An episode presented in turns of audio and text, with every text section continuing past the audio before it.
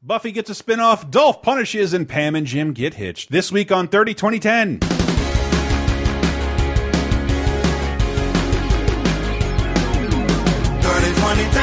30 2010 Three decades, every show, sometimes associated videos. 30 2010 30 2010 Surprises are awaiting as we're going to the 80s and the 90s and 2000s On 30 20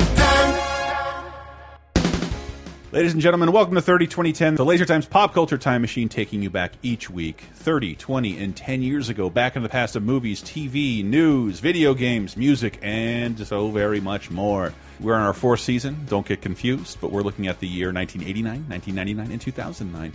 Uh, I don't know when you're listening to this, but this is when we're recording it, so there. Uh, we're covering the week of October 4th through the 10th and what happened across uh, when your parents divorced, or when your pet died, or uh, or when you got a new step parent. yeah, or yeah, when you got or when you got a new step grandparent. And then they That's gave you a now. new dog. Gave you a new dog. Hey, Yeah, I named this. That's af- nice. I named this after your new your new granddad. what do you call that? Anyway, 30 2010. It's a lovely show. And I had a great time last time, and uh, with SNL, Mm-hmm. and, I, and there's some, a wonderful SNL memory for me. It's just the highlight for me, and I want everybody to see it. And I can't wait to talk about it. Uh, there's a bunch of other fun movies and television shows to talk about as well. Interesting debuts, especially um, of a certain character. On, I, I, I'm getting ahead of myself. I'm Chris Antista. Who else is with me?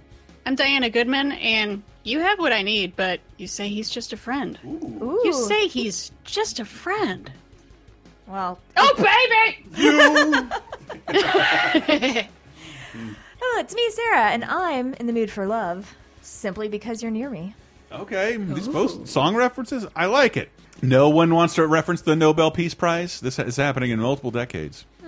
Ugh, fucking Philistines. So we'll find out what happened in the world uh, 30, 20, 10 years ago, starting in the year 1989, talking about the window of October 4th through the 10th.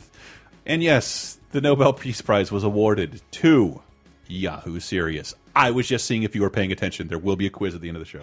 Uh, there will be a quiz at the end of the show, there will actually. be, actually. The Dalai Lama. Rigged. Lama. Rigged again. Oh, how many is that for him? Like four? Right? Meryl Streep and Nobel Oh, Peace Prizes. Basically a participation trophy. Unbelievable. It just showed up. It- It's just a Lifetime Achievement Award. Nobel Peace Prize. what are we talking about? Uh, I, I don't know because I don't I like I, it's these are one of those things I read about, but I've never seen a picture from the actual event or know how it's done or if there is an event. I keep picturing someone getting a giant necklace, Me but too. that's the Presidential Medal of Honor. Yeah, it's being awarded by I don't know somebody from PBS because where else is it going to air? They're putting a big necklace on Oprah. Yes. Like that's what I'm picturing in my head. Yeah. But no, that's no. right. They, in, the the king invites you to Sweden, and you give a speech, and I think that you get it's sort of like a giant coin Yep. and a bunch of money. And a million, I think at least a million dollars. Yeah. Like literally, literally, you get a million dollars, uh, which might cause some controversy with the person who wins it two decades from now. 'Cause I think he was in office. and anyway, uh, movies of 1989, October 4th to the 10th. Once again, I am feel very let down by the horror movies, and if you feel the same way, be a supporter of uh, this show and every other show on the LaserTime Network by uh, joining the LaserTime Patreon, patreon.com slash LaserTime.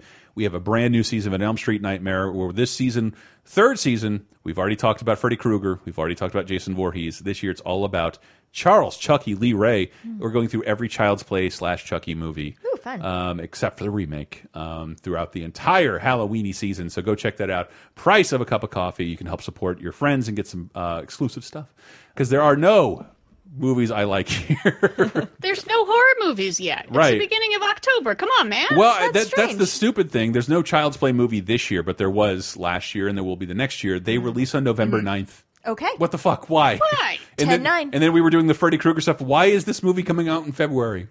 Yeah. Like, holy shit! Is there that many horror movies? Like, god damn it! Uh, Wait, but- you said they release on October 9th? Is that what you said? no, November 9th. Oh. November uh, 9th. Disregard. Yeah. You said 10 9. Whew. November 9th uh, for uh, Chucky. For for the first two movies, they both released on November 9th. Weird. And yeah, it's, I, I I don't I don't get it. But uh, here we're talking about Tom Selleck, F. Murphy Abraham, and uh, Laila Robins. Let's Okay, say? I would marry Tom Selleck, Okay. F. Murray Abraham.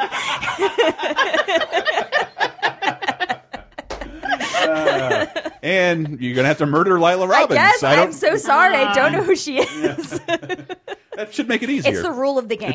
I don't make the rules. uh, an innocent man. Let's hear if the trailer. Okay, no, before I want to set up this trailer, okay, because this is a pretty simple idea for a movie that Tom Selleck is just some guy as some corrupt cops like accidentally break into his, thinking that this dude a big drug bust and accidentally break into innocent man's house.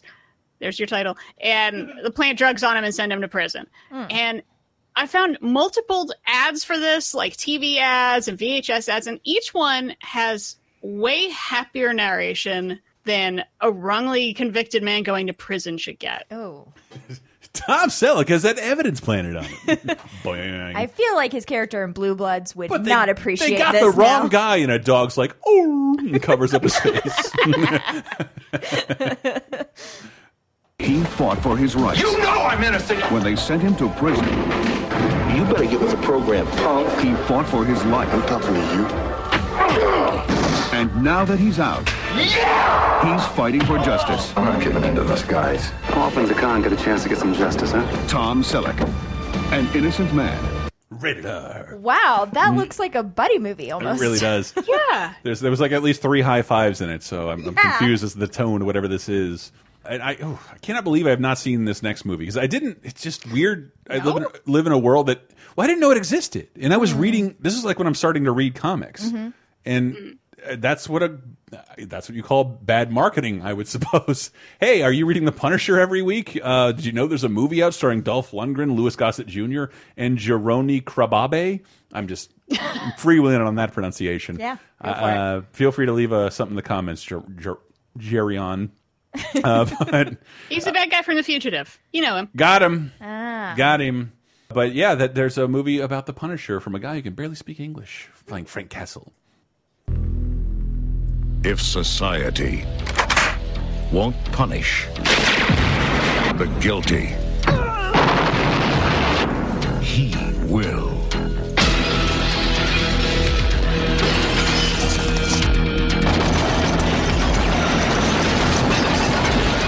You see this board here? Every time he kills somebody, I put a red pin in. So far, the only thing that I've got to show for it these little calling cards here and a whole bunch of these.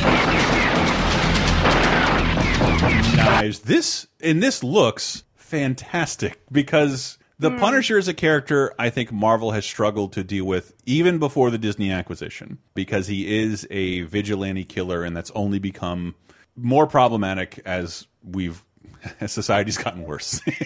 Uh, yeah. Mm-hmm. He's, he's always seemed like he was a random guy with a fuck ton of guns who mm-hmm. just like to mow people down. Yeah, but in the '80s, like those were our movie heroes. Mm-hmm. We had both. Mm. We had two Chucks, Norris and Bronson, and that's pretty much exclusively what they did: take the law into their own hands and indiscriminately murder people they thought were endangering their family or their country. And Frank Castle did just that. And the Netflix series was interesting. I believe the last time I saw Punisher in a comic book, he was Ghost Rider in space.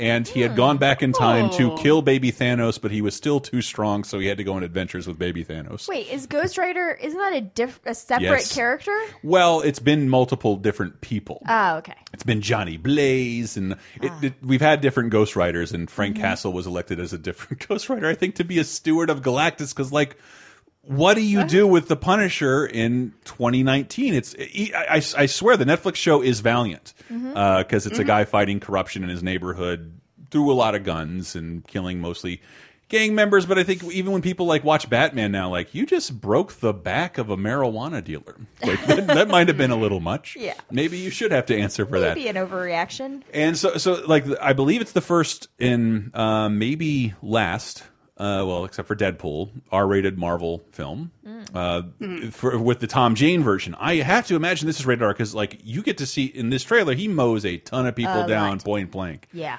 And uh, Yeah. yeah. So the Punisher, I don't know how to adapt that without being rated R. I'm a little interested in this now, more so than I've been in years, because like when I, I have just it was unobtainable when I found out what it existed in the '90s, and here we are talking about it. About I've had all this time, but uh, Yeah. Well, does it make you feel better to know this is a Roger Corman joint? yes, yes, it Ah, does. cool. So tells you the, the level of quality we might be dealing with. Yes. It could be quite surprising. and we're It could talking. be we're pretty also, terrible. I also like that we're talking about the level of out of his depth Stan Lee was in getting his movies made because he tended to. Yeah, I guess Roger. I gave Roger Spider Man and Fantastic Four and uh, The Punisher. Oh, I gave him everybody. So Roger's going to make all my movies, and he sort of did for a little while. And uh, miss you, Roger Corman, even though he's not dead. But we're recording this in advance, so he might be. It's very old. no, I mean, there's always a Don't chance. I don't want to jinx it, but uh, sometimes that shit happens. Um, especially when you record, you record a podcast. And but I've not seen this. Have you seen this, Diana? The next movie? Yeah. Oh, sure. The Punisher. Or oh, I, I haven't seen neither one. I've never seen the 89 Punisher. Mm-hmm. Um, you know, it has a pretty terrible reputation, but I'm willing to bet, especially for nostalgia's sake or just to watch the evolution of how do you film this character, Mm-hmm. it could be pretty fun time capsule. I have seen the next movie. Um, you're going to hate it. Henry V. Yeah. well, I mean, you haven't seen Henry's one through four. No, So it's you're Right, hard yeah. never gonna get up. this. It's hard to follow. You're gonna miss the team up aspects. Pretty cool. Uh, yeah. So, uh, hi, we now have Kenneth Branagh. Everybody, Oh, Kenneth is- Branagh has Oh. been introduced to the world. Okay. This is it. This is his coming out party. Good for him. Is it really? Oh yes. This this is him making a huge ass splash by doing a big faithful question mark adaptation of uh, Henry V with you know taking it out into the field. There's actual horses and fighting, and it's it's a solid adaptation. What what do you want? I mean, there's a bunch of different ways to adapt Shakespeare. You do it straight. You modernize it. You put in IROCs make and it- guns. That's that's the only way I've liked Yeah. it. Mm-hmm. yeah. Uh, or you you know make hyper stylize it in some other direction, or like now it takes place in the old west or something like that. And this just this is just straight ahead it, and it's fun that this is hitting thirty right at the same time. We're getting another Henry V We are. with the Timothée Chalamet. Yep. Oh, oh shit! I wonder what that right. kid was doing. I haven't- I haven't Yep, seen him it's- I since he ate a peach called, full like, of cum. King or whatever. yeah. but yeah, it's just it's it's the Henry ad again. We're just doing Henry V again. Everybody, yep, this is a good one. I'm sure a lot of people had to watch it in school because you know they're actually they're using the text and all that, which they sort of try to hide in the ad. Real, I I can I can see why. Ah, yeah. Uh, so they might also hide uh, the voices of Emma Thompson, Christian Bale, Judi Dench, Ian Holm, uh, Derek Jacobi, Paul Scofield, and of course Kenneth Branagh.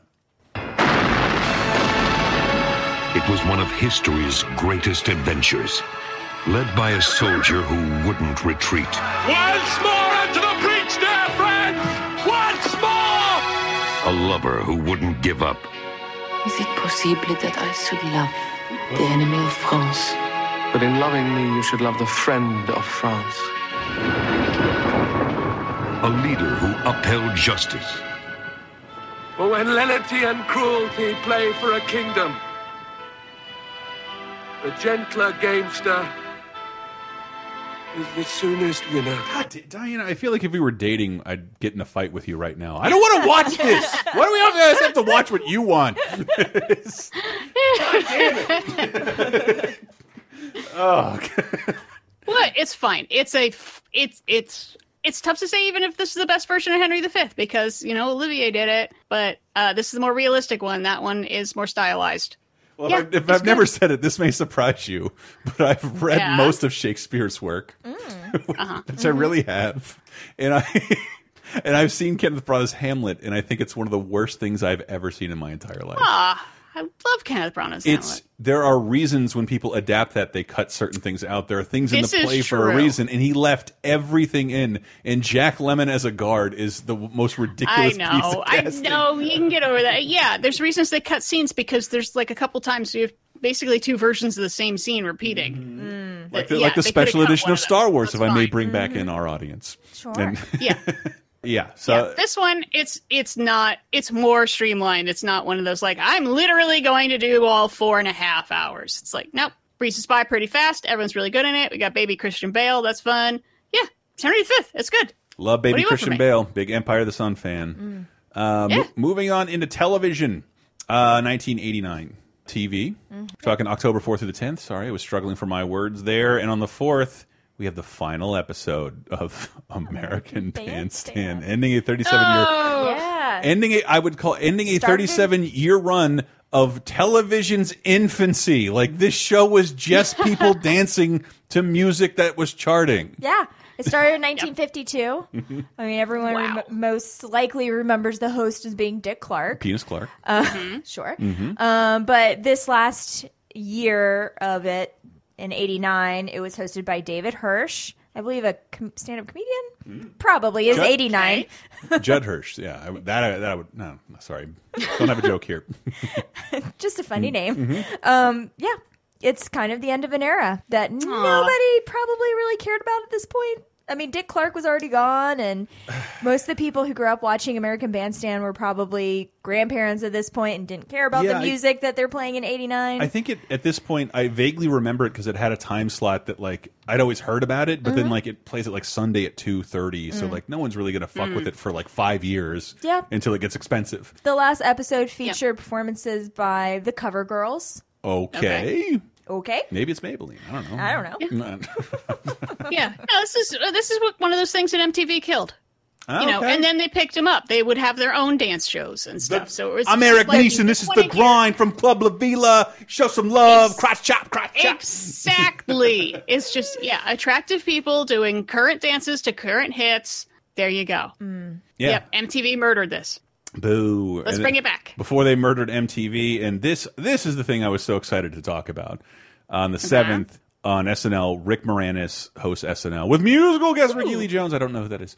Uh, but but Rick Rick Moranis, I didn't know this because we've had this discussion on previous shows, but Diana grew up in a market that had SCTV. I didn't. Mm-hmm. But mm-hmm. like I didn't Rick Moranis strikes me as the oddest one of the oddest leading men we've ever had mm-hmm. because he's Yes. just always a nerdy dude with glasses. Yeah. And that, but on SCTV, he is godlike. He is a master of impressions and characters. I have.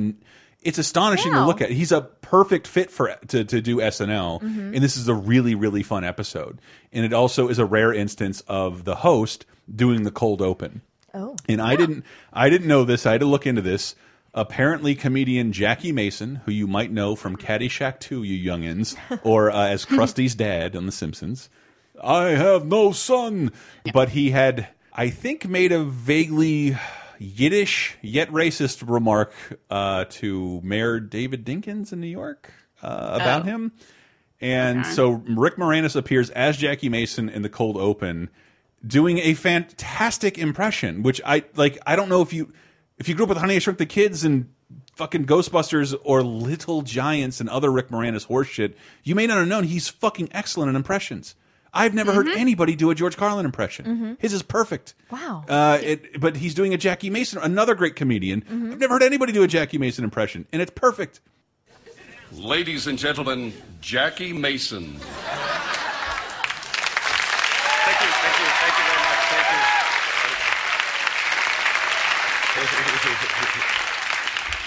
I would like to apologize for all the nasty things I said about this verkackte Schwarze with a mustache tickets. But I also said a lot of nasty things about Koch, and I'm going to say a lot of nasty things about this J. Edgar Hoover Italian Giuliani who looks like he combs his hair from somewhere down on his neck across the top of his head to cover up. I don't know what. Maybe it's a tattoo. So like, I just I love that because Oh my god. when SNL gets a person like this who's already like, oh, you already have the chops to do all Yeah. this, and they give him the cold open, and he does what I consider the best monologue. Mhm. That's air quotes that only only the host can see of all time.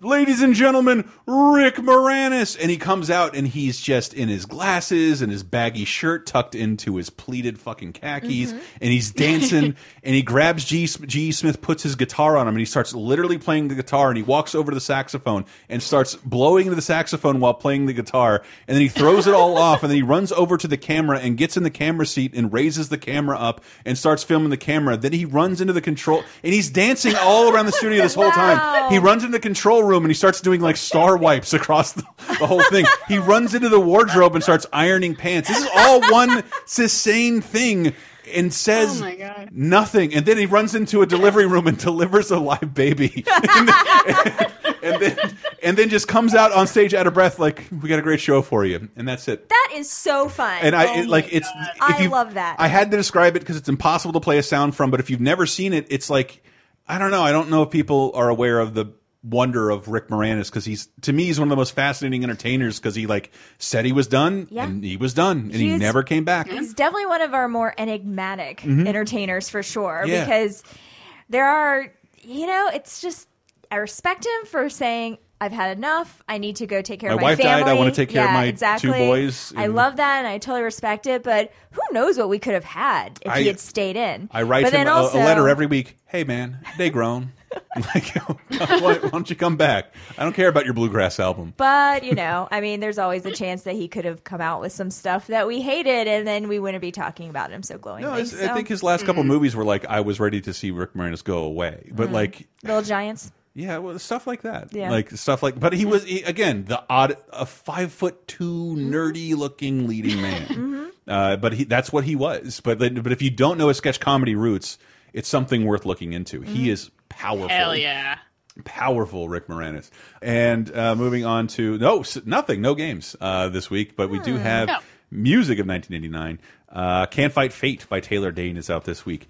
UAIOE E by KMFDM. Can't believe I said that right. Is out this week. Hats by Nice Blue Nile. uh, that's after three whiskeys. Uh, Book of Days by the Psychedelic Furs. Kylie Minogue's second album. Uh, Enjoy Yourself. Automatic by Jesus, and, the Jesus and Mary Chain.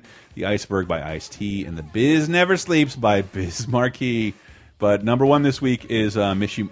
Wow, Miss You Much. Oh, by love it. Uh, Janet Yeah, Jackson. Here what a great comes song. the domination of Rhythm Nation Yes. as an album. I really miss you much, and we will miss you much during this tiny, tiny break. So, but please stay right there because we have a lot to tell you about in 1999. I tell your mama,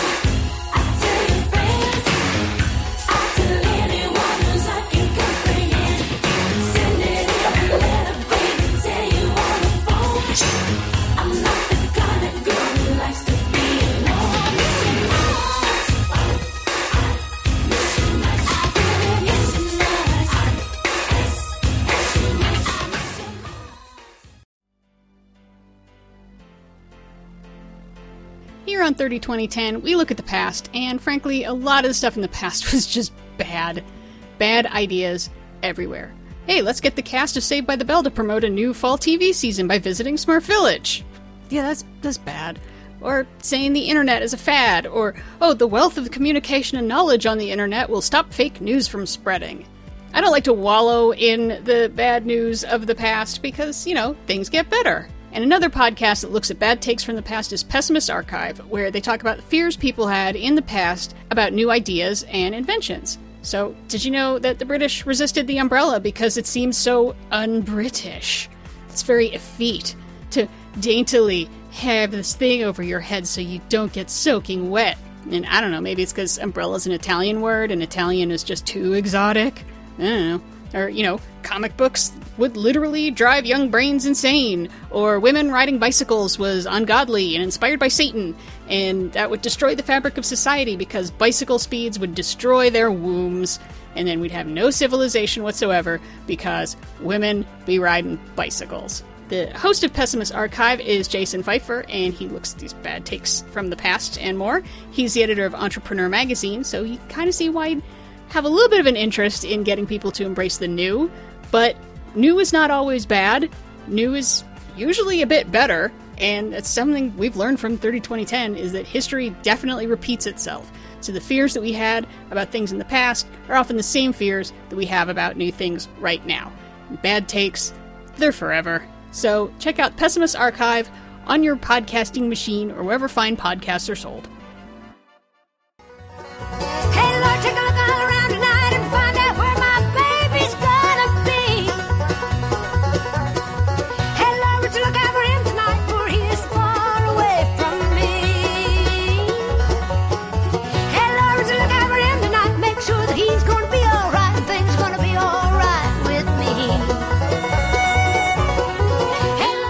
Okay, you promise this is 1999. I promise this is 1999 and that it's Dolly Parton. Yeah, playing "Traveling Prayer" off the the grass is blue.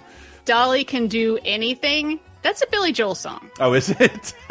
Oh, And Dolly Parton can turn it into a bluegrass jam. yes. Have you heard her cover of uh, "Shine" by Collective Soul? no. It's Oh. so good. Does it sound like this? Yeah, yeah. yeah, Yeah, she does a little bit of that. It's great. yeah. Yeah. Uh, I, I, saw- she I, turns I into a heard that, but gospel. I've heard her Stairway to Heaven. It's great too. I, I saw her live once, and I always Me say too. it was the most diverse group of people I've ever seen in my life. I thought I was I was literally on the Google campus, Mhm. and I thought it would be all Hicks, and it was just I I've been to a lot of shows, and I've never. There are so many different kinds of people who apparently love this woman, Ah, and awesome. not only did she play yakety sax on a saxophone backwards. While spinning it backwards. No, she's she played it the regular way while spinning frontwards. You're like, watch, y'all, I'm going to do it backwards. She's 72, by the way, and this is after playing the after playing the piano and the guitar. And then she's like, I'm going to do some covers of my songs. A lot of people have covered my songs, like Whitney Houston, and I liked her. I liked her. She forgot one verse, so I'm going to cover it like her, but I'm going to put in the verse that they cut out of the Bodyguard song. And she's like, and Norah Jones, I love Norah Jones. She did a cover of my song, and I think it's better than mine. So I'm going to do her version of my song. I'm like, what the fuck is happening? What the fuck is happening right here? I'm so confused. Yeah. Uh, but yeah, Dolly. She's uh, kind of the best person, and once she dies, I think is when Armageddon begins, because there'll be no good people left. Yeah. Well, she also has. I feel like I bring this up every time we talk about Dolly Parton, but she has the Imagination Library, Mhm. which is a program that you can sign your kid up for. And I believe is it every month from when they are zero to five years old, she will send you a free book. What for your kid? Yep, and they've given out like a billion books. Yeah. Yeah.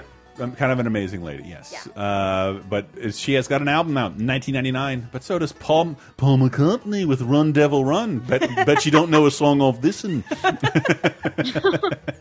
as well as S Club by S Club Seven. Uh, I believe I remember I was watching Pee Wee's Playhouse and Bobby's World on the ABC Family Channel, and they were promoting this very heavily because they Mm. were releasing an album and getting their own show at the same time. Like, wow, they must be very talented Mm. to do all that at the same time. Holy shit, Muse's debut! I love Ooh, Muse. Yay! Uh, Showbiz uh, Breakdown by Melissa Etheridge. Distance to Here by Live. More uh, Betterness by No Use for a Name. Nightlife by the Pet Shop Boys. Hours by David Bowie, his uh, first major label album uh, available for download because David Bowie was ahead of his time on the interwebs. Mm. Uh, even played an internet internet villain. I think he did his own interactive world, Bowie World. Uh, on, like we talked about it on, on the VGA. Mhm. David Bowie was always kind of like keeping up on what was new.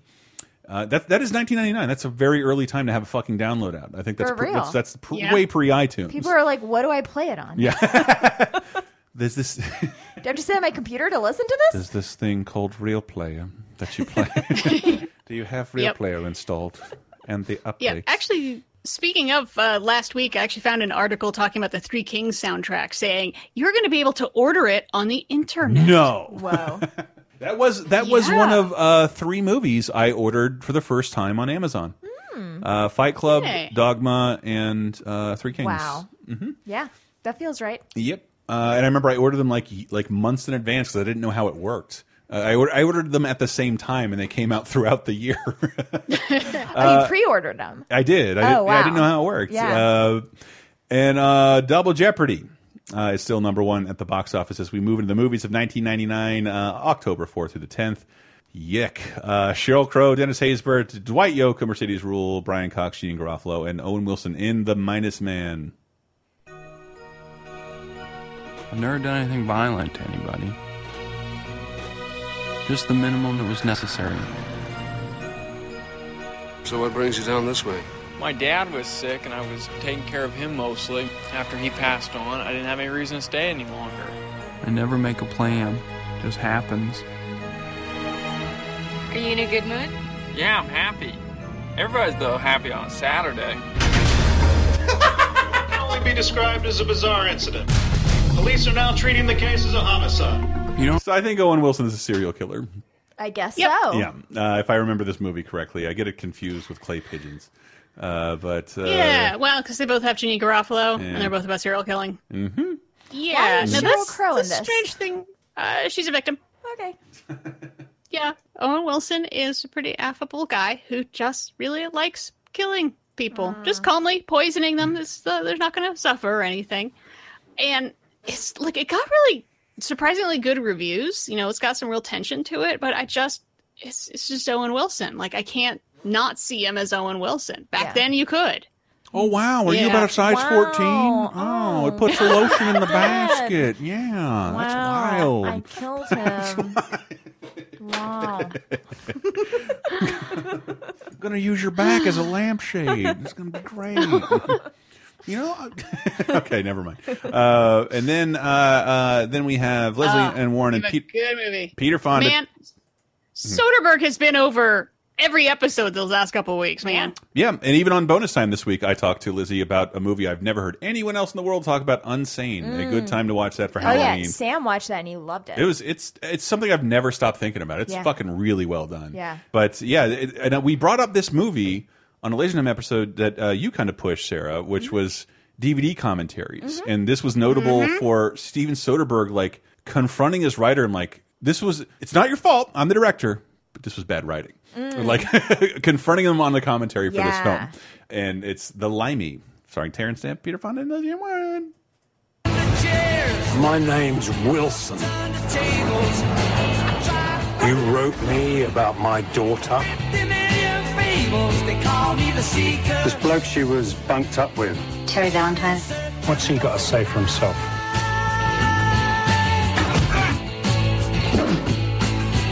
You tell him. Get to get what I'm after. You tell him I'm coming. Till the day I die. Tell him I'm coming. Jenny never told you about her dad. What dad?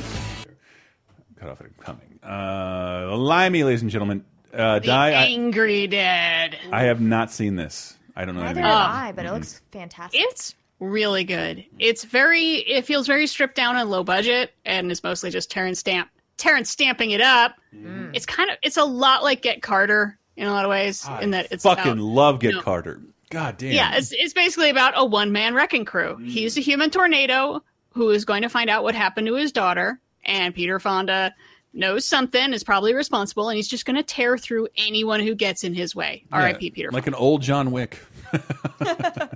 Yeah. Yeah. That's you know what? Yeah, if I had, that's a good way to put it. If I had to if I had to sell this kind of movie, The Limey or Get Carter, yes, it's like imagine old John Wick. Hmm. And Terrence Stamp is really cool. And right around this time, I saw him in an Indian restaurant in Vancouver, and that was pretty neat too. That's fun. Anyway, um, yeah, I really like this movie. Did, It's did you tell him to kneel before your butter chicken? Sorry. I don't know what that means. you will kneel before my tikka masala. Uh, and uh, oh, w- one Yeah, of the worst uh, titles. No, the limey. Like I said, I, I, we've hit so many Soderbergh movies. I don't think we've hit a bad one yet. Yeah. Yeah. There's only a couple that I'm like, eh, not so great. But what we had, Sex Lies and Videotape, The Informant, Right. like in the last two weeks. Yeah. Now we got the limey. We just talked about Out of Sight and how that got mm-hmm. George Clooney three Kings. Mm-hmm. Out of Sight is fucking phenomenal. Mm-hmm. The man's on a damn roll, and yeah. I like this movie a lot. And I still have not heard this commentary, but to hear an a writer and a director argue Yeah. for two hours, it's like it has its own cult status as mm-hmm. being like the only commentary. Like you'll hear people will snipe and disagree, but they they don't fight. And this one, like they spend the whole movie arguing things out and like getting to a better place. we found one. It's at the end of the episode, and it's from a horror movie I completely forget, but it is a producer Oh, and yeah. director fucking screaming at each Yes. other, and you can hear him run, walk out of the room and slam Someone the door. storms out. Yeah. You know what? Fuck you! Yeah. It's pretty crazy. Don't make fun. Oh, you didn't give me enough money for this scene. You Yeah. can't complain about how it fucking looks. Uh, it's it's super uncomfortable. It's awesome. Oh, Uh, but- can't wait. But I'm- what I'm saying every time I mention this is listen to Laser Time. So do that. Uh, uh, anyway, Random Hearts, one of the worst titles I've ever heard in my entire life. Uh, Bonnie Hunt, Sydney Pollack, Charles S. Dutton, Rock, uh, Kristen uh, Stock Thomas, and Harrison Ford. Random Hearts. The aircraft involved was a 737. My wife was on that plane that your husband was on. My wife was on that plane. They were sitting together. Get off this plane. Wife. he combined his catchphrase. It's in the newspapers.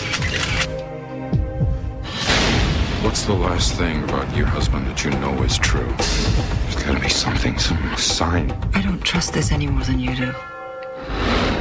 Random Hearts, rated R. What the fuck is this movie about? It looks like it might be more interesting than the title leads on. Yeah. Hmm. No, they make it look more like a thriller than it is. Really, hmm. it's a romance about yeah, Harrison Ford and Kristin Scott Thomas's spouses were cheating on them, and then mm-hmm. they die in a plane crash, and then they meet up and they deal with their feelings and they fall in love. Harrison Ford has an earring. That's all anyone ever mentioned about this damn movie. And will forever after, by the way. Yeah.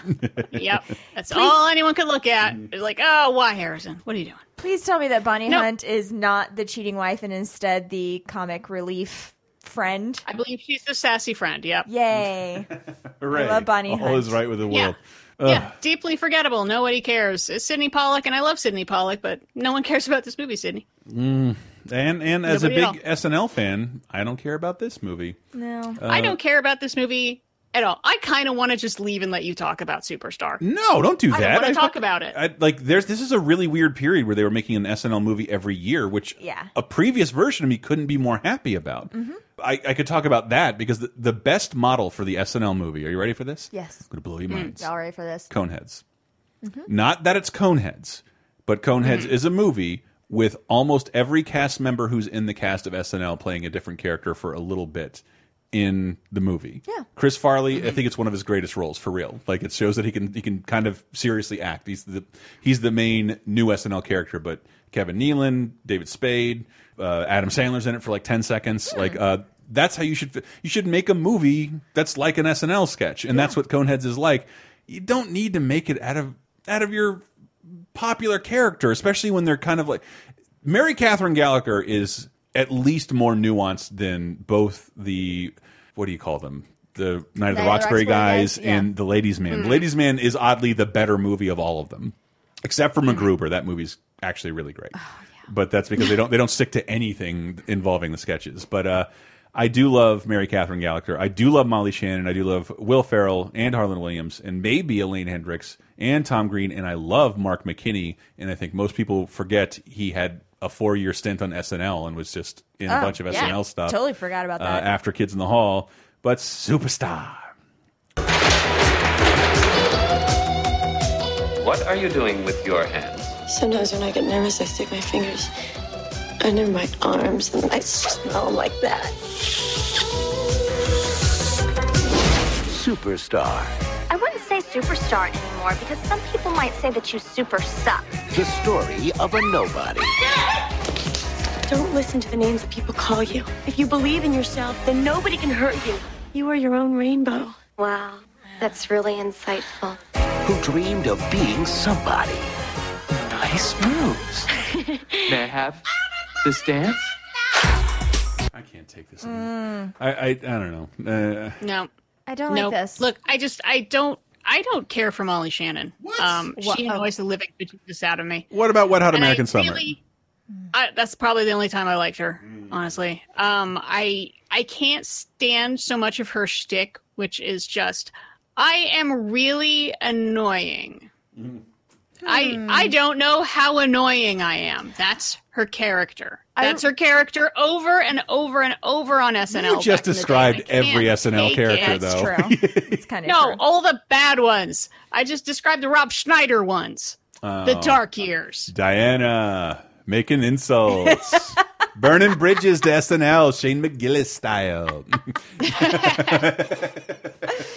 Uh, I just can't with this because what's the joke? She's awkward.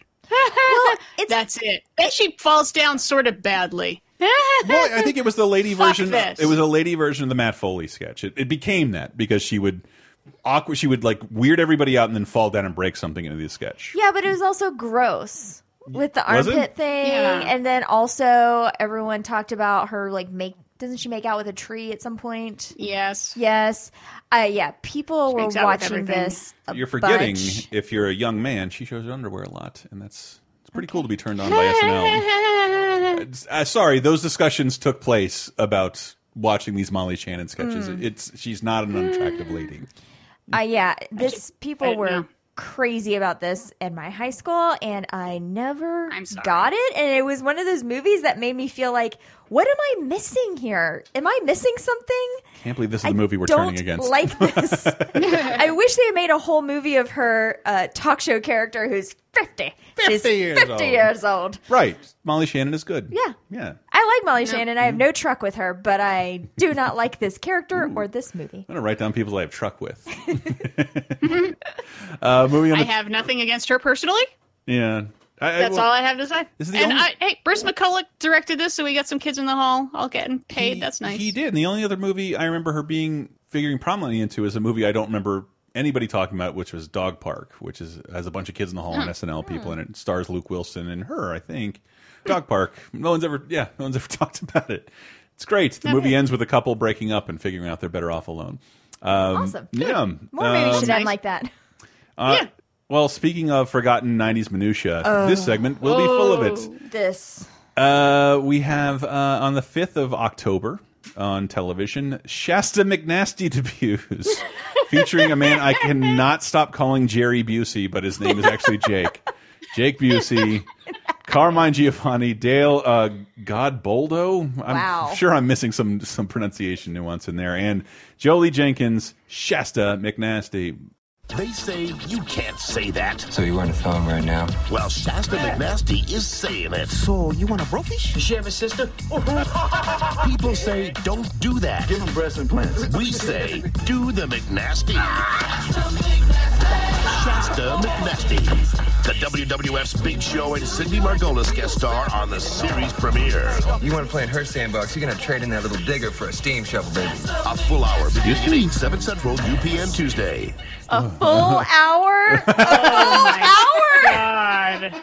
This gave me a stomach ache. Like it made me ill looking at it.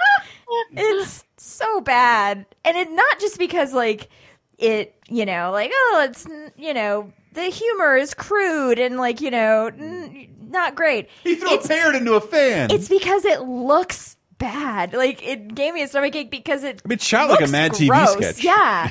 Mm. it's terrible. I don't know. Who watched this?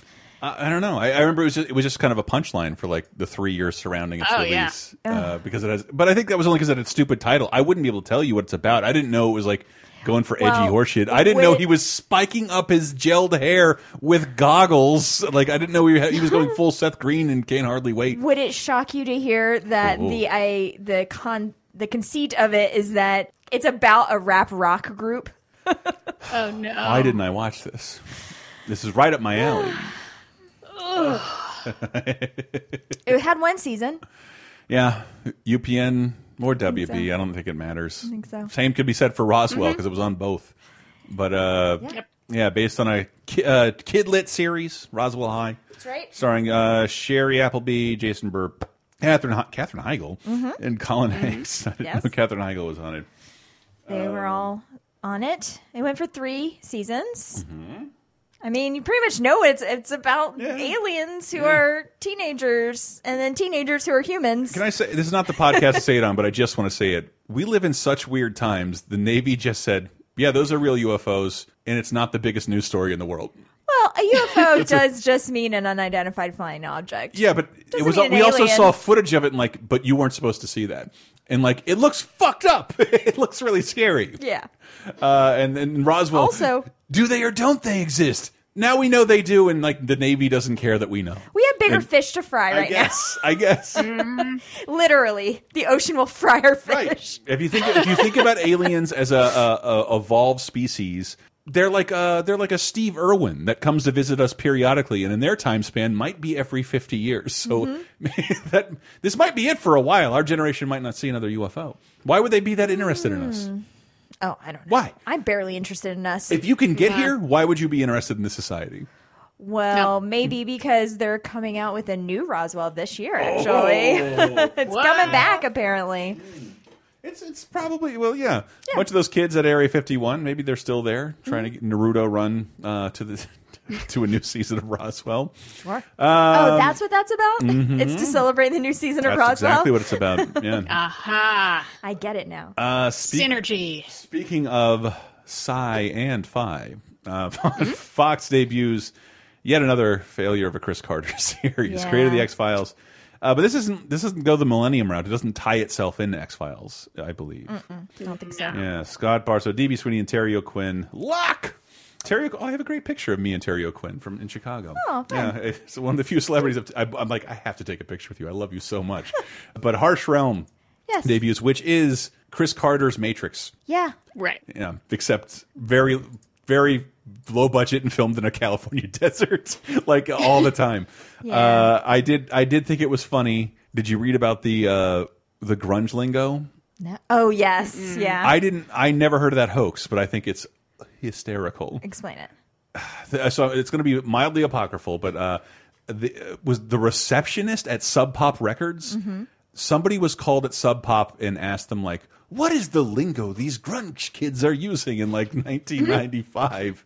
and they're like. This is a stupid question, but our receptionist had always planned if anyone ever asked this, I'm just going to make up a bunch of shit. So she did. And this was printed in a major publication. So basically creating fake jargon that people would use. Can you believe these grunge people are using words like, no, they never were. Yeah. They never were using those words. And she said, well, what do people, what do the grunge people call a bummer? Harsh realm.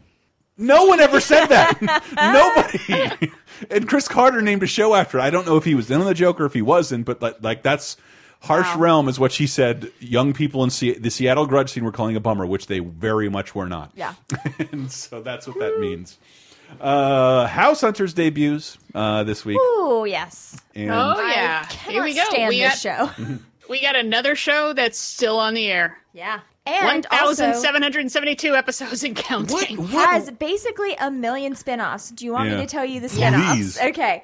House Hunters International, House Hunters on Vacation, House Hunters Where Are They Now, House Hunters Renovation, House Hunters International Renovation, House Hunters Million Dollar Homes, House Hunters Million Dollar Budgets, House Hunters Family, House Hunters Island Hunters, House Hunters Houseboat, House Hunters RV, House Hunters You're not Tiny done? House, House Hunters Popped, which is pop-up video on House Hunters. Wow. House Hunters off the grid, House Hunters outside the box. Wow, and she and Sarah didn't even mention Wow. House Hunters Late Night, uh, House Hunters Scared Stupid, and House Hunters Ragnarok. It's really, it's really, really good. Yeah. I, I just can't stand this show because it takes No. one of the worst things on earth, looking at real estate and trying to buy a house, and turns it into a show. I like that it it- is depressing. It makes to it me. look like a non-manipulative process. like, is someone really going to help me Well, here? No, this I I don't understand. My mom watches all of these shows. Mine and I too. just don't understand because yeah, looking for a house is is a real pain in the ass Mm-hmm. experience that uh, also these days a lot of people don't get to do. Yeah. This show is fake as fuck. Mhm. They're usually looking at their own house that they've already bought. Yep. And then then the people are always really dumb and like I guess the appeal is that you yell at the people when they like walk into a house and like, "Well, this is perfect, but I don't like the paint color." Yeah. We could take out this wall and have it open plan. Yeah, let's have an open plan kitchen. Like, Mm-hmm. I hate everyone. Hey, let's take this really great 40s style bungalow and uh ruin it. That's a great idea. Plus let's make they- it open plan. They always have like uh the the one spouse is a shoelace museum proprietor and the other spouse makes artisanal radishes and together they have a budget of 5.6 million dollars like, what the heck is we're, think- happening we're thinking here of having a side home, maybe like a, a home for our four wheelers. yeah yeah And it's- my mom has never This been. This is the house that we're buying for the cats that we hoard. We have mm-hmm. 600 cats, and mm-hmm. they really like open plans. My, my mom has never been this interested in anything I've ever done, and I bought her a new backsplash, and which is something that only exists on HGTV. Every every single show has a backsplash. They really care about the backsplashes. Yeah, the Mhm. only time I ever watch, I ever see House Hunters is when I'm getting my nails done because it's always on at the salon I go to. And luckily, I get to just watch it on mute and then just seethe. Yeah. Which is exactly what you want for a relaxing nail. You can't get in with the ladies on the nesting porn. God, I cannot stand it. And there are so many people who really love this My stuff. mom. It's crazy. It's to me. awful. She used to Yeah. be. She used to be all over. Like I have knowledge of Kate and Allie and Beauty and the Beast and the whole 1989 segment because that's what my mom was watching. And when reality shows came on, it's like nothing else mattered. Mm. She just wants to disappear in all this shit and does. Mhm. And well, she was watching Frasier. Yes. Yes. She's Um, listening. Uh, Okay, this is kind of indulgent of me, but this is also a it. podcast. So what else are we doing? Um, but it's called it's the Frasier episode Radio Wars, where there is a team, kind of a morning zoo type team, who. Mm-hmm.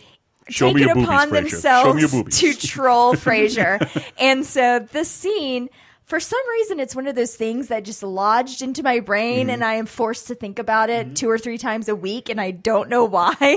but basically, Frasier is in a bathroom, and he answers his cordless phone, which I don't know why, and the Oh, hoy, the hoy. duo is pretending to be, I think, the landlord, and they're Oh, my talking ass to- is on fire, Frasier. Oh. No, nothing like they're talking to him about potentially a leak that's going on in the apartment below him. And so they have him start doing kind of crazy crazy things, and he's on the air the whole time. But go ahead. This is highly irregular. It's like the tile. If you could just walk around a little bit while you sang, or maybe you know, if you could stomp around, that'd be great. Stomp around. Well, Yeah, look, if there's too much trouble, I could send my assistant Jimmy up there to stomp around. Oh, around. Lord, no, no, no, no, please. That, that's uh, just fine. You leave Jimmy right where he is. I certainly don't need an audience while I'm singing in the bathtub. Yeah, well, I appreciate this. You know, we'll get this all cleaned up in a jiffy, okay? Thanks a lot, Dr. Crane. Just uh, give me a second. I'll tell you when I'm ready. All right. I'm ready. Here goes. I'm in the mood for love. Simply because you're near me. Funny, Please fall off the stage. I'm sure. I'm sure Basically, every time I put on a bathrobe or take a bath or I don't know, I think about this scene all the time and the song always gets stuck in my head. So now I'm forcing it on you guys so that everyone will be forced to think about Frasier in a bathtub. I'm going to prank you more in bonus time. Now climb up onto your roof and stomp around and sing the milkshake song. Why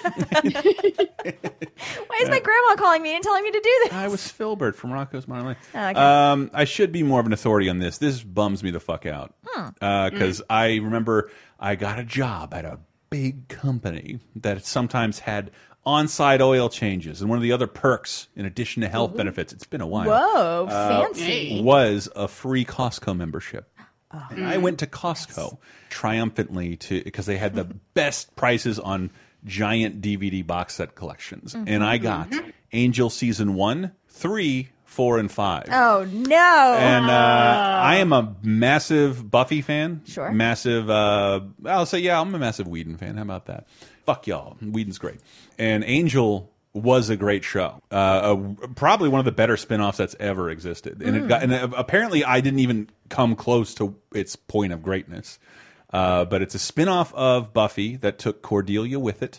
Mhm. Um, and but uh, Cordelia didn't come back to the show a lot. But it's like you never missed Angel. Angel was always on Buffy, Mhm. uh, even when he was on his own show. I can't think of any other spin-off that worked like this, other than fucking always bouncing other than back and. Cleveland and Family Guy. Yeah. Just like he's he's he's on the show more than he's not.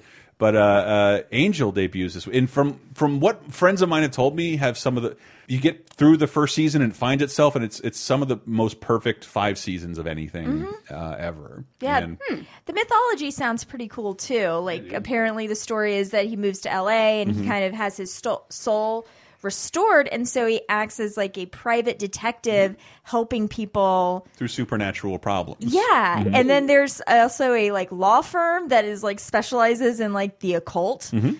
It sounds like a great concept. I'd be I'd be down yeah, it's got that. dead guy from Roseanne in it, and a Cordelia, Charisma Carpenter. Yeah, Just I really like her. Just like, uh, yeah, she seems more like a drawing than a human being. She's so pretty, Mhm, uh, mhm. but, but she's really funny, and she and she she got to break out of like a kind of an archetype on Buffy and be a big have like a bigger, more meaty role on Yeah. uh, Angel. And I've never finished the show, and that bums me the fuck out because uh, you know sometimes shows this old are hard to watch. But you know what?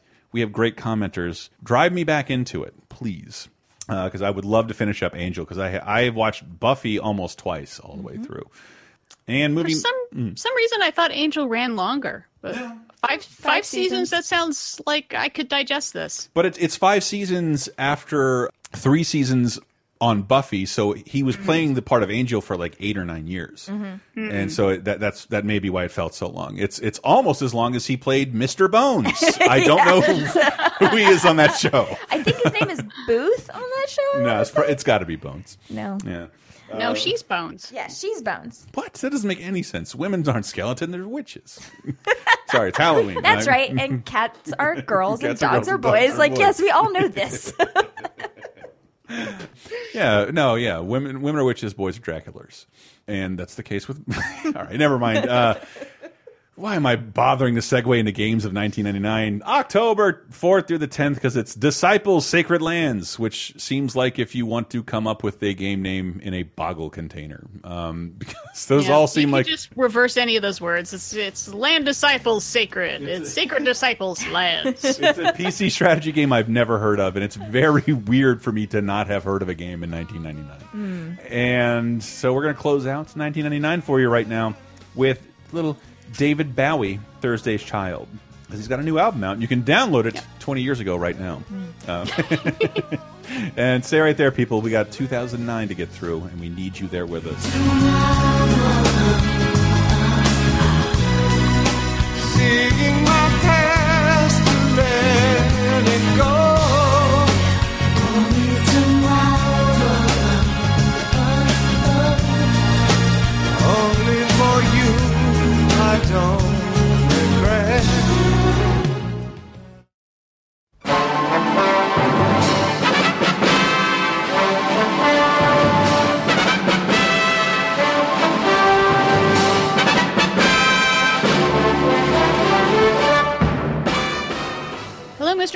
Internet and all the ships at sea. It's time for Diana's Classic Corner. We look even further back in time this week to see if there's anything worth a watching. And for the week of October 4th through 10th, oh, the world's easiest recommend because it's one of my favorite TV shows, and I think one of the most important TV shows of all time. Because if you talk to people who make things that you like, they will tell you this is an important TV show for them. Because today is the 50th anniversary of Monty Python's Flying Circus appearing on the televisions at the BBC.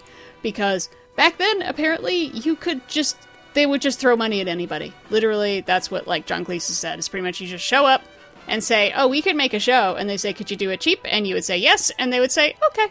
And that was it. And so we've got Graham Chapman, John Cleese, Eric Idle, Terry Jones, Michael Palin, animations by Terry Gilliam, Sexy Ladies provided by Carol Cleveland. She never gets any credit. And uh, it's one of the most important TV shows of all time. It's funny as hell. It does hold up. Chris will argue with me about this, but it does hold up, especially if you look at the time period and you realize what was going on in 1969. That this is total fucking anarchy that is irreverent and it's fun and goofy and makes fun of things that you generally don't make fun of. And uh, by the time it gets to the U.S., it becomes it's it's a cult classic. I mean, every every nerd I know will quote freaking Holy Grail at me until the cows come home. They really should be quoting more from the TV show because I think it's underappreciated because it's less seen. I mean, there's 45 episodes. Some of them, as you get towards the end, they start putting a laugh track, and that sucks. And then Cleese leaves, and all that stuff. So to have a movie to recommend, I'm going to recommend uh, 1971's And Now for Something Completely Different, which is just a bunch of sketches from the TV show made fancy and put on film because Hugh Hefner liked the show and he asked him, he just threw money at us. Like, well, if we just make this a movie with all your best bits, it'll just put that out and people will love it. So it's got Dirty Hungarian Phrase Book and Nudge Nudge Wink Wink and Self Defense Against Fresh Fruit, uh, Lumberjack Song, Funniest Joke in the World is one of my favorites. Dead Parrot sketch. Uh, yeah, Upper Class Twit of the Year. It's got all the best stuff. So, if you've never seen the TV show and you just know from the movies, please watch some of the TV show or and now for something completely different because Monty Python makes the world worth living for me. God damn it! It seriously is like top five shows for me of all time. So that's it for this week. Stay silly.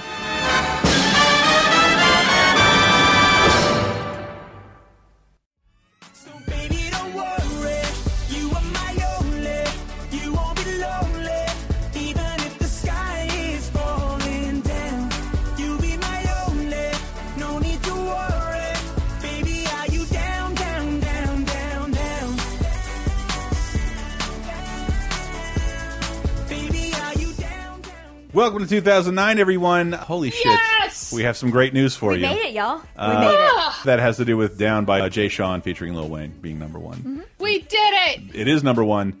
How many weeks has it been? That was 14 weeks for one Black Eyed Peas song and 13 weeks the other. So it has been 26 weeks with the Black Eyed Peas. That is wow. half the year if you cut 26 it right down the middle. weeks. Where There- it's been one of two Black Eyed Peas songs is number one. We finally have something new. They're our family you, now, Jake. y'all. That's our, ah. they're our family. Black Eyed Peas. The nightmare is over. Ugh, until they get R worded in here. I guess that that. what? It's, No. They made the song. Oh, Um, yes, I forgot about that. No, we're past there. Oh, we are okay. Uh, yeah, thank we're goodness. past there. It's 2009, everybody. October 4th to the 10th. Uh, and yes, Jay Sean, he has he has interrupted the reign of the Black Eyed Peas. But it, it could have easily been other new releases this week, uh, like Shakira's She Wolf. It's a great name for an album. Uh, Love Nobody. 2 by Air. This is Us by the Backstreet Boys. Heartbreak on Vinyl by Blake Lewis. Oddly enough, not on. I bet not on vinyl. Uh, Give Up the Ghost by Brandi uh, Carly. Carl- Carlisle. Carlisle. Uh, Jealous One, Still Envy 2 by Fat Joe. Uh, Desperate Living by Horse the Band. and uh, Kiss's first album in 11 years, Sonic Boom. The Life of the World to Come by the Mountain Goats is also out. And Crazy Love by Michael Bublé. Bublé. But do you want me to mispronounce that? Do you think I, I everything are now?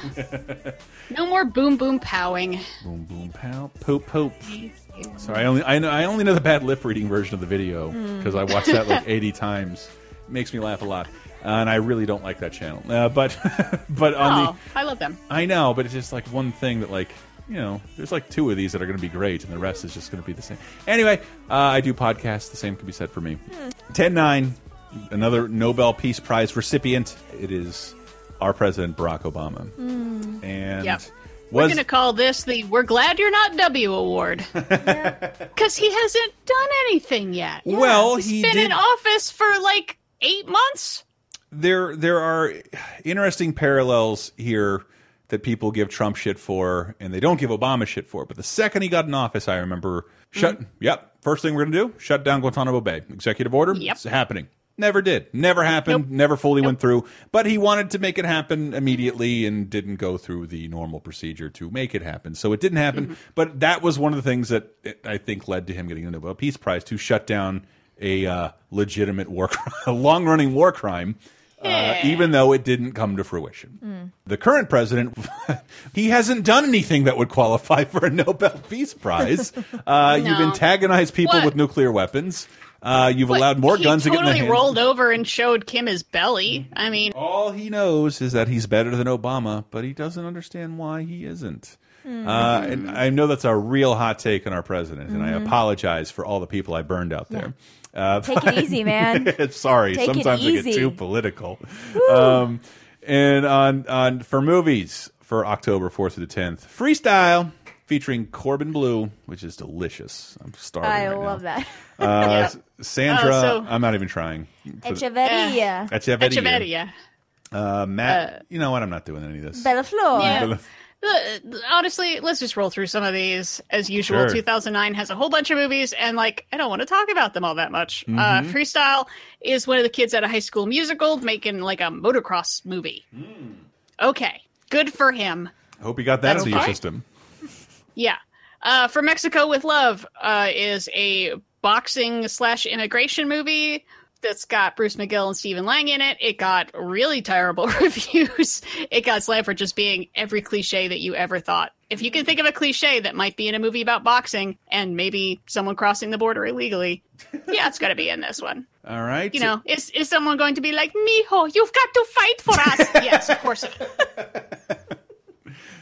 If I can change, then you can change, and then we can change. Uh, sorry, that's my bad Stallone Mexican accent. Um, and Peter and Vandy, what's that about? That's a romantic-ish comedy. Romantic Uh, yeah, it got compared to 500 Days of Summer a lot because it's about a couple, Yeah. yeah, a young cup indie loving couple breaking up and get back together and breaking up and get back together. I Mm. love Jason Ritter and stuff, but I I don't know. I just don't like romance. I guess. Jason Ritter, you had me at Gravity Falls. Now just you know, go away. No, I'm, uh, I have not heard of the movie Trucker. I hadn't either, but I think I'm actually going to watch this because it's about a lady trucker uh, played by Michelle Monaghan and um, her many many problems with like her family and she uh, getting with a married man played by Nathan Fillion. Yeah, yeah. Ooh. Yeah, if you got to get with a married man, that'd be the one. Yeah. Yep. I prefer sexy Doctor Nathan Fillion from from Waitress. I think we've established that that is my Oh. fetish. Whatever. Ah, okay. Give me aviator Yeah. pants and a low hanging gun. any Oh of the no, week. I Mm. prefer Paunchy Castle. Yeah, when it when it, Okay. when, when it when it comes to your pleasure, Sassy author. when it comes to your body, he aims to misbehave. Mm-hmm. I, want, I want a sassy author. Anyway, but then like she gets custody of her kid, but she's a trucker and she's all fucked up, and this is her life. And uh, yeah, it got pretty good reviews and like no release whatsoever. That you sucks. know, I've always felt in my heart, and I don't know why, that if everything went tits up for me, Mm-hmm. I think I could be a trucker. Me too. You I think- just like I see these trucks like on the interstate or whatever, and I'm like, I could totally do that. Yeah, but you didn't watch Logan a billion times. Like that's the first job that's going to be automated out of existence, and Ugh. the way things are going. It's just going to be little tiny boxes, uh, not made of ticky tacky, of raw Mm. skill that will run over your fucking Escalade uh, and have no human being to stop it. Well, thanks for ruining my dreams. I'm with I you want to on be the guy that's in that rolling tons of steel, scaring all the children and running them over. Because being a trucker feels like being paid to take speed and listen to podcasts, which is right up my alley. Right? Yes. Yeah. Let's do this.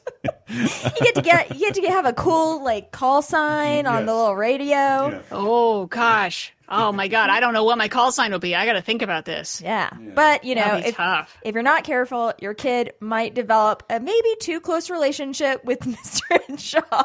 Yeah. Hey, Tom dear Likas, Mr. this is Strawberry Shortcake calling you from the. That's a dear Mr. Henshaw joke. um, damn, another one. we, we, we bring up that a lot, but too much. Sarah and I are big Newbery fans, so it's, you never know what's going to happen. Next week, Hatchet references. the kid's dad was a truck driver, I'm pretty sure. Okay. Oh. In a movie I have seen, but I have forgotten Same. every second of. A Samesies. thoroughly Sure. unremarkable. I think you could call call it a romantic comedy. I feel like I definitely Yeah. saw it, and I kind of feel like the tone that I walked away from it was feeling it's it's not warm. It was a very cold movie. I feel like, But which is ironic because not- it's set at like a island resort. But it doesn't go out of its way to be gross. That's what I remember. No. So it's like, why did I watch that? Like it's it's it's it it was it didn't reach any height of any kind. It's just like a movie they could make, so they did. well, I wanted it to be another forgetting Sarah Marshall. Yeah, but it is. Ah. yeah. Uh, Which but I it, it love has a similar movie. premise, but with older people and Kristen Bell. Right. Uh, but with a bunch of couples going on a retreat. Kristen Davis, Malin Akerman, Vince Vaughn, uh, Jon Favreau, and Jason Bateman. Um, Couples retreat people. Let's see if it's funny. How often do you do it? It's different now because we got the kids. I peed. Need to get away?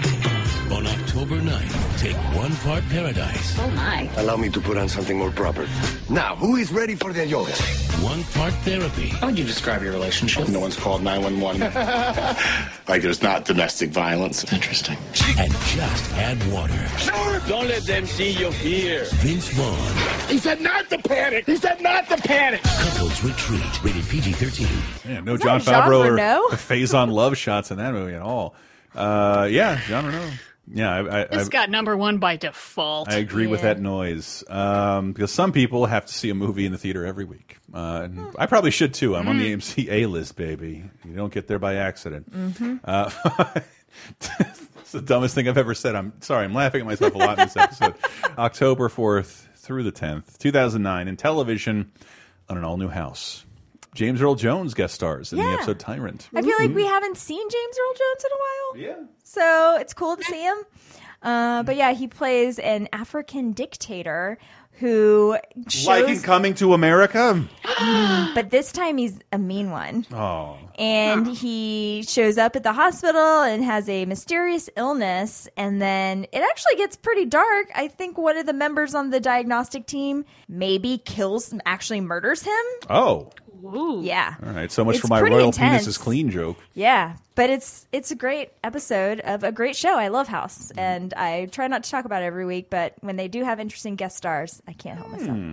I have not seen an episode of House, only clips. It's pretty great. And I've- Although, you know, there are it's rough because you, then you always think that you're sick all the time when you're Mm-hmm. watching it with some mysterious illness. The one my favorite one and the one that I think about all the time is the girl who had a tick in her vagina. Ah! And that was causing her to be sick. oh, like like a uh, blood sucking tick. I think Yes. meant like a like a twitch. like a, that sounds pretty cool to me. Wink, wink. Oh, that sounds annoying as fuck. Yeah. Oh, both are terrible. You gotta lay off the Uh, caffeine. Where the fuck else are you getting ticks? By the way, I've been in the woods for a while. They go specifically down there. What? Yes, they like the armpits and the nether regions. Oh. Yeah, I pulled a lot of ticks off of, off of me balls. I don't know. I don't. Yeah. Well, this is why I don't go outside much. Mm-hmm. Yep. Mm. Stay indoors. Uh, and also, speaking of shows I've never seen, the Mo apostrophe Neek show. Yeah, Mo'Nique. Oscar winner Mo'Nique. She has uh, a late night show. Oh, it's a late night show. Yes, it runs for two seasons, 251 episodes. Wow. Yeah, and you know, a lot of hullabaloo has been made about Lilly Singh. Language. Oh, pardon me. A lot of hullabaloo has been recently made about Lilly Singh, who uh, recently was given a late night show.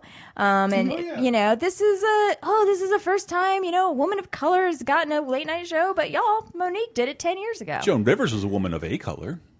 Sure. I mean, two colors. It's one. Hey, but, but, but, but, uh, yeah. What? Mon- She's Jewish. Good on we you, don't Mo'Nique. count as minorities in entertainment. Oh, yeah. That Just happens. outside of entertainment. but Um, there are a lot of interviews from the Mo'Nique show Mm-hmm. on uh, on YouTube, so definitely check those out. She's a Does she have an interview style? Is she confrontational or like asking tough questions? I could see her doing something You like know, that. I'm not sure, honestly, because she has a lot of her friends on, so I Mm. don't see her, you know, really confronting her friends. Uh, on her first episode, she has Steve Harvey, Monica, and Jeremiah.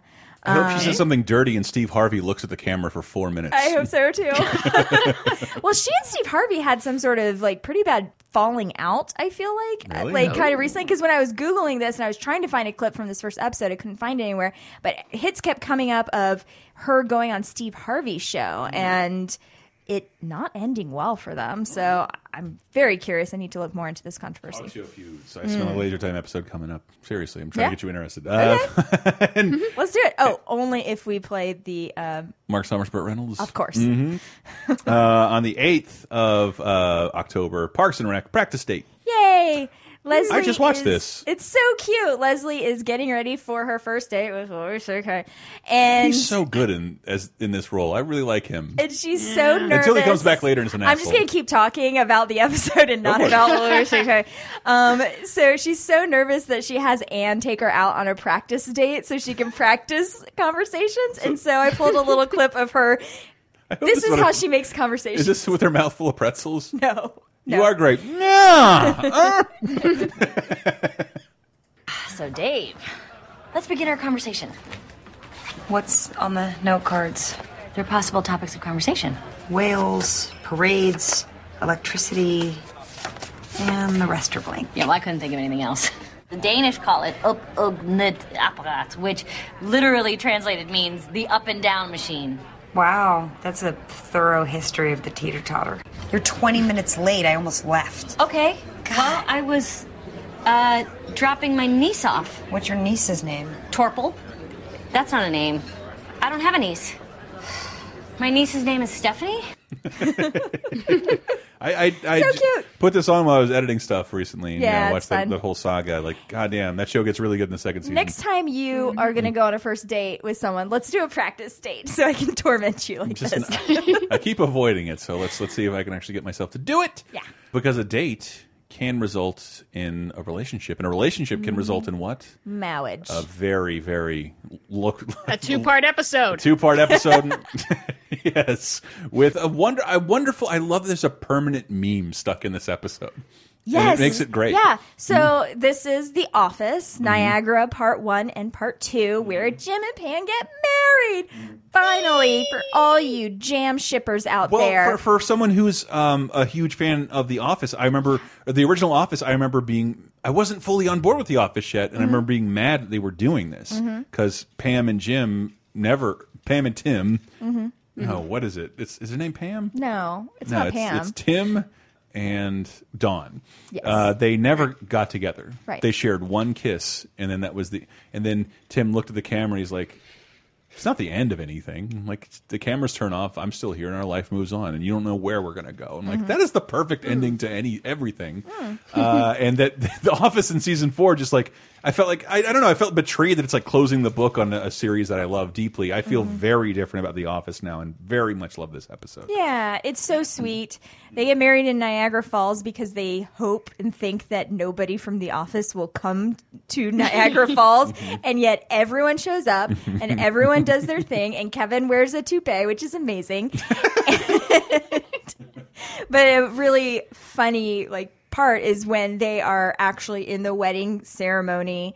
They do the is it Black Eyed Peas song? I don't know. No, it's Chris Brown, which is horrible. It is Chris Brown. Yes, which was a viral meme at the time of like a wedding party dancing, It's doing still a, a, great funny video. dance Well, like the whole down the aisle. procession, everyone came out dancing. Yeah. and then the bride came out really cutting it up. Yeah, oof, not for me. But you know cute. what? Have fun, people. Yeah. Um, and so they apparently this their wedding party planned it without their input, and so Jim is kind of explaining why they got secretly married on a boat. Mm-hmm. I bought those boat tickets the day I saw that YouTube video. I knew we'd need a backup plan. The boat was actually plan C, the church was plan B, and plan A was marrying her a long, long time ago. Pretty much the day I met her. Aw, you guys. Yeah, I don't know. Show I don't know. I I love it. I, I, again, I just want to keep saying that because I went to change your mind so drastically on one thing. Mhm. That's how I feel about my relationship with The Office, being completely wrong about something.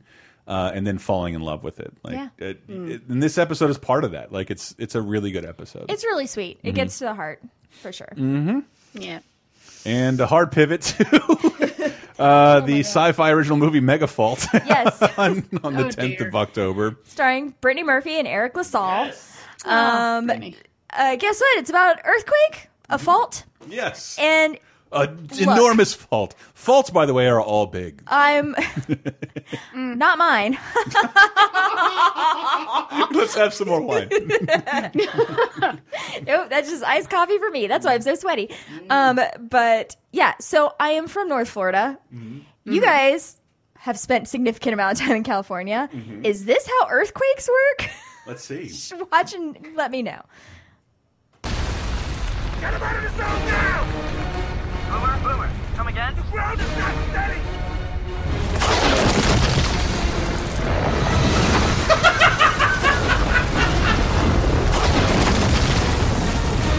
Oh my god. So the idea of calling someone during an earthquake is hilarious because one, they're very short, and then two, you get so used to them in California, and like, Yeah. I'll pick whatever that is up tomorrow. I don't give a shit. I'm tired because it always happens at Now night. there there have been long earthquakes and those are scary. I Mm-hmm. think like the longest was like a minute and a half in Alaska and it's like, "Oh, that doesn't sound so bad." It's like, "Yeah, jump up and down for that long." Yeah, it sucks. That's you're. Oh, you're so right. Yeah. But yeah, normally earthquakes a couple seconds.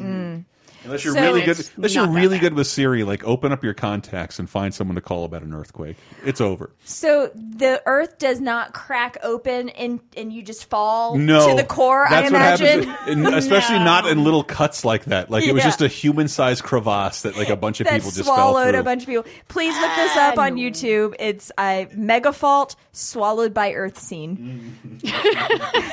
so yeah, one out of seventeen. no.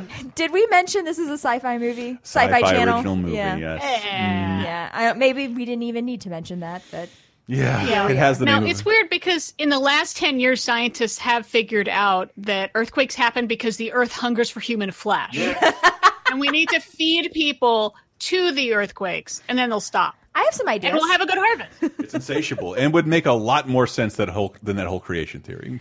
The Earth is hungry and needs flesh.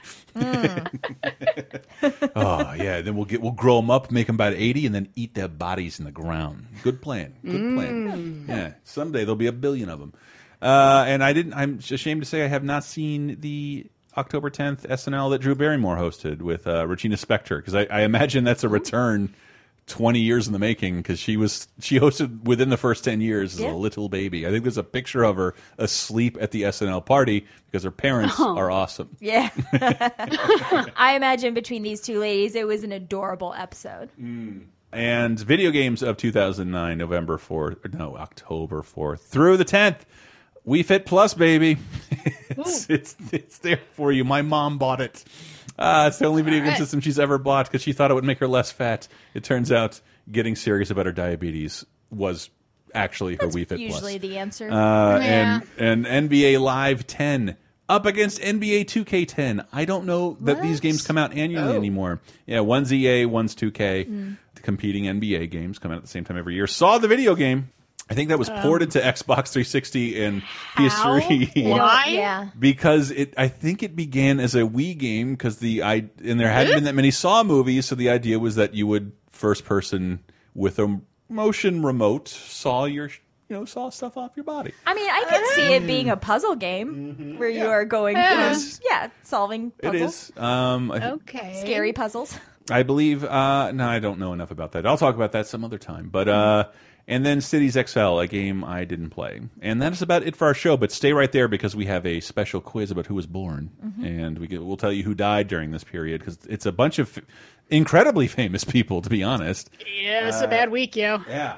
And uh, I got, but I got to tell you, this is all brought to you by Patreon.com slash LaserTime. The little crowdfunding endeavor for the price of a cup of coffee has helped keep help keep this show and LaserTime and Video Game Apocalypse and Elm Street Nightmare and Bonus Time going every single week. And uh, if you toss five dollars our way uh, in a month, you get a, a bunch of free shows and over a hundred movie commentaries. Hopefully, more to come. I would love to do those again. And in addition to that, you can keep us all compensated, fed, paid, and uh, keep the shows going. It's how you it's it's how you it's how you vote for content these days, people. Uh, no one's making money anywhere else on the internet except through crowdfunding. So if you want to see us keep going, you got to you got to put your money where your mouth is. And we do appreciate every single person uh, who helps us out because it really is. It has been an amazing adventure for real. Uh, this is, that, that we're still paying bills and putting food in mouths uh, through this little endeavor. So thank you so much. Uh, listen to Laser Time if you get a chance. Um, we are we are heading into Shocktober. October, where we usually have a month. Oh wait, I should say. Ooh. Uh, we also have uh, season season three of an Elm Street Nightmare covering the Child's Play series, every single movie in the Child's Play series, which is the first time that I am not familiar with every single movie in the Child's Play series. Lizzie might be. Mm-hmm. Uh, Lizzie Hmm. Killian is back, or I there for the first time. It used to be Lizzie Cuevas, Hmm. uh, but we did Friday the Thirteenth. That's on our Patreon, Patreon.com/slash LaserTime. You'll have access to those ten episodes of all the Friday the Thirteenth movies. Everything's Jason's ever done except the remake, and some. I believe Lizzie and I did a video commentary of an episode you can't really get of Freddy's Nightmares. The first episode of Freddy's Twilight Zone series was his origin story, which is, by the way, I think the most beloved child molester in all of history. No. Which they make the distinction of calling him he's a he's a dreaded child murderer. I'm like, hmm, is that all that happened? There's a lot of old guy in basement stuff going down here. Just child murder? Okay, I'll keep with that. That's somehow more pleasant. More Um, palatable. Freddy Krueger, I do love him. Uh, and uh, Video Game Apocalypse, hosted by uh, Mr. Diana Goodman, Mike Roparez, and myself, and Maddie Allen. Uh, every single Yeah. Friday, a really cool video game show. You know that video game show you listen to on a podcast? It's better than that. Just is, and it's it's definitely longer. so, so, so peep that. Uh, recent Laser Time episodes include episodes about hippies, and oh yes, we will have a Halloween episode about clowns and corpsing. Mm-hmm. So Yay. please uh, give that a listen. Maybe tell a friend to do the same. Diana, where can people find you? They can find me on Twitter at lecinenerd, L E C I N E N E R D, or follow the show at 302010 podcast. So who be dead? Who be dead this week? Because it's a it's a bunch of tragic ones. These all mm-hmm. suck. Last week I was all happy because, you know, just Ferdinand Marcos died and that guy sucked. But we got three people that were fucking great this time. Working backwards, from 1999, we lost Wilt the Stilt Chamberlain. He was 63. Man. He went to the high school my grandma went to. What? And he scored 100 points in a game. Wow. That's crazy. One man. That's It's crazy. basketball doing. That's, That's like crazy. 50 baskets. I know. I'm just Yes. and I'm imagining Yes, all is. of them were him dunking on like four foot white people. That's all I'm. It's all I'm envisioning right now. Also, he's in Conan the Destroyer. He's cool. Yeah, I like Wilt Chamberlain. Everyone just remembers how, like, late in life he said he had slept with like 20,000 women. Yeah. Which mathematically, it turns out that's really hard to do. That's it. Yeah. Not if you not if, not if you do one every for every breakfast. And Yeah, even mean, then, it was like, okay, if he started when he was 13, he would have to pull like four women a day. No breaks. Look, just do a couple Eyes Wide Shut orgies and you're halfway there. Yeah, you can strike- Ah. yeah, you can hit at least that five mark. Yeah. I don't know. I'm not trying very hard. at The orgies I go to.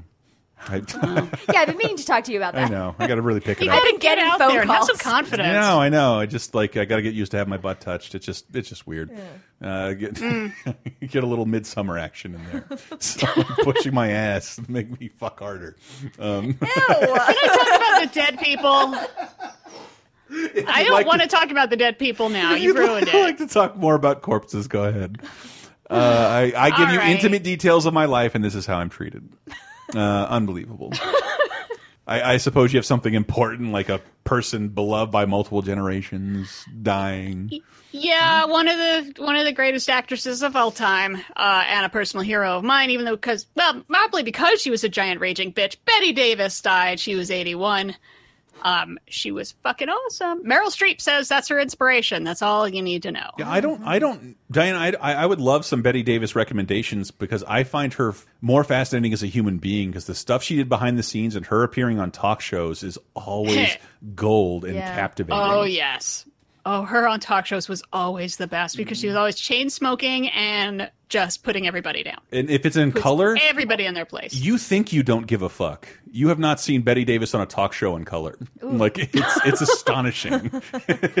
Uh, let me see. What's a good one I like? I like the letter because it opens with her just marching out and shooting a fucker. Oh, it's pretty great. I like whatever happened to Baby Jane.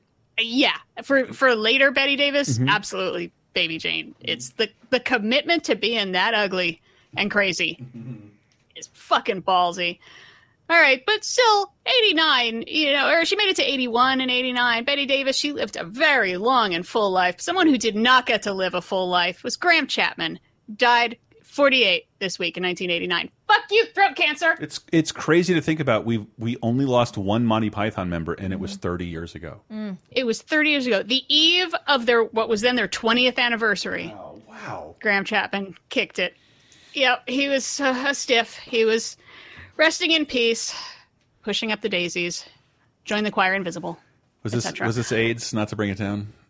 No, no, it was Oh, throat okay. cancer. Oh, okay. Oh, that's right. Because Yeah, he had he, he, had was some gay. vices. It's true. He was gay. But no, it was throat cancer that they first spotted on his tonsils when he was getting his teeth cleaned. Wow. Now I will have nightmares about that, knowing that can happen. Yes. And I, I will never forget, th- as a testament to how funny Monty Python is as a group. and This is twenty years ago. Mm-hmm. They had an HBO reunion. Like well, Graham couldn't be here, and like aha, and they bring out an urn and slap a sticker of his face on it, and then later on they all knock it over and spill his ashes all over the stage. It's fucking, it was fucking great because it like it's a joke that took like an hour to set up.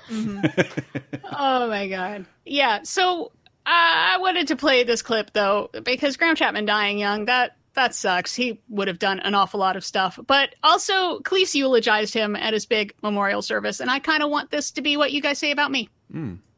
Yes, that we're all thinking how sad it is that a man of such talent, of such capability for kindness, of such unusual intelligence, should now so suddenly be spirited away at the age of only 48 before he'd achieved many of the things of which he was capable and before he'd had enough fun.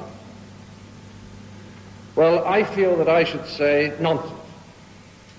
Good riddance to him, the freeloading bastard, I hope he's found. and the reason I feel I should say this is he would never forgive me if I didn't, if I threw, threw away this glorious opportunity to shock you all on his behalf. Anything for him but mindless good taste. I could hear him whispering in my ear last night as I was writing this. All right, please, he was saying, you're very proud of being the very first person ever to say shit on British television. If this service is really for me, just for starters, I want you to become the first person ever at a British memorial service to say fuck. and and Graham Chapman, by the way, like I think they said it uh, in a documentary that he ended up being the best actor of the group, Hmm. and that's why he ends up Oh, yeah. fronting so many of the movies. Uh, and my favorite is Life of Brian, and that's just like the Graham. Life of Brian, he's like legitimately really good in it. Yeah. During Holy Grail, he was so drunk that they were just feeding him his lines off camera. Mhm. Apparently, he was deep into alcoholism. That was like the bot him bottoming out, and you can't tell. No. you can't tell this guy doesn't know what's going on. He's still great in Holy Grail. He's a very naughty boy. Oh man, Graham Chapman. It's like one of those people. Like I didn't even know of Monty Python before when he was alive. Mhm. So I, ne mm-hmm. I I just Yeah, I just didn't know. It's weird to think about. But with that, we'll bring it back up with who was born here. It's the birthday quiz. Oh, birthday is a doodly doo, a ding dong doodly doodly ding dong doo. Oh, we've got a good one for the birthday quiz now that we're past the good dead people. Let's go to the good luck people. Okay. Someone turning 70 this week does Ooh. not look 70. Oh. Paul Rudd. No. Good guess. All right. Born October 8th, 1949, as Susan Alexandra last name in Manhattan. She is the daughter of a TV executive. And she took her stage name from a minor character in The Great Gatsby. Hmm. Daisy Fuentes. Charo. Daisy is a pretty minor character. she doesn't have much personality. right. Daisy. All right. Well, she was uh, went to a bunch of fancy boarding schools. Sarah Lawrence graduated Stanford and got her MFA from the Yale Drama School. Hmm. We have talked about a whole lot of her movies on this show in four years. She's 70. 70. She's Like I said, 70. doesn't 70 look it. years old. 70 years old. Hmm. Yeah. Uh, let's see. We've talked about uh, infamous Vantage Point, Half Moon Street, and Baby Mama. These all sound like tracks on a Dolomite album. Susan Sarandon? No, good guess though. It's a good Yeah, guess. we did talk Uh, about that in Child's Play. In the first Child's Candice Play, Bergen? Oh no, No, she had, no. She's over seven. Oh. and, and and her dad was called Bergen. Come on, you didn't watch. We Yeah. just talked about this. Who said last name withheld? Oh, That's true. But he wasn't a TV executive, Edgar Bergen. he was a ventriloquist. He's a ventriloquist. I'm sorry, I'm not up on my ventriloquist. you saw him in the Muppet movie. Uh, okay, keep going. Uh, how about Wall-E, Tale of Despereaux, and the Ice Storm? Bonnie Cunt. That's not her name. That's not. Uh, Sigourney Weaver. Wait, did I already It's guess? Sigourney Weaver. what? Yay! What? I Uh, swear, I okay. It, I'm a little punchy. Sigourney Weaver's I thought in I Wall-E? said that already. I thought I guessed that already, which is why it took me so long. Sigourney Weaver's in Wall-E. Where? Yeah, she's the voice of the computer. Which on what? What? Oh, on the spaceship, Okay. Okay. right? Okay. Yeah. Yeah. I, I might not have known that, and I feel like I knew a lot about it's Wall-E. totally a reference to Alien. Ship is is evil mother, and of course other movies of hers that we have talked about. Uh, after the Ice Storm, we got Alien Resurrection, Ghostbusters Two, Working Girl, Gorillas in the Mist, and Aliens. One of my favorite movies of all time. She's a wonderful Yeah. person. That about wraps up the show, everyone. Uh, let us know what you think at lasertimepodcast.com. Once again, uh, many people help executive produce this show at uh, patreon.com slash lasertime. Price of a cup of coffee. You can keep your favorite show going. Diana, we get to close out with a favorite song of yours, don't we?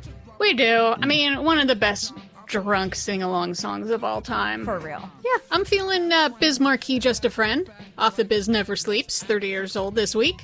I, I don't ha even have an accurate anecdote, but like I'm listening to the radio in 1989, and when this song came on, it was like I got up out of my seat and like, what the fuck is this? This is awesome. Whatever this is, this person who's not even trying to sing is, and the video is even better. Yeah, it is. and and and it, it it screams to a lot of plight of uh, w men who don't t know how to talk to girls in 1989. Um, Yes, Aw. thank you very much.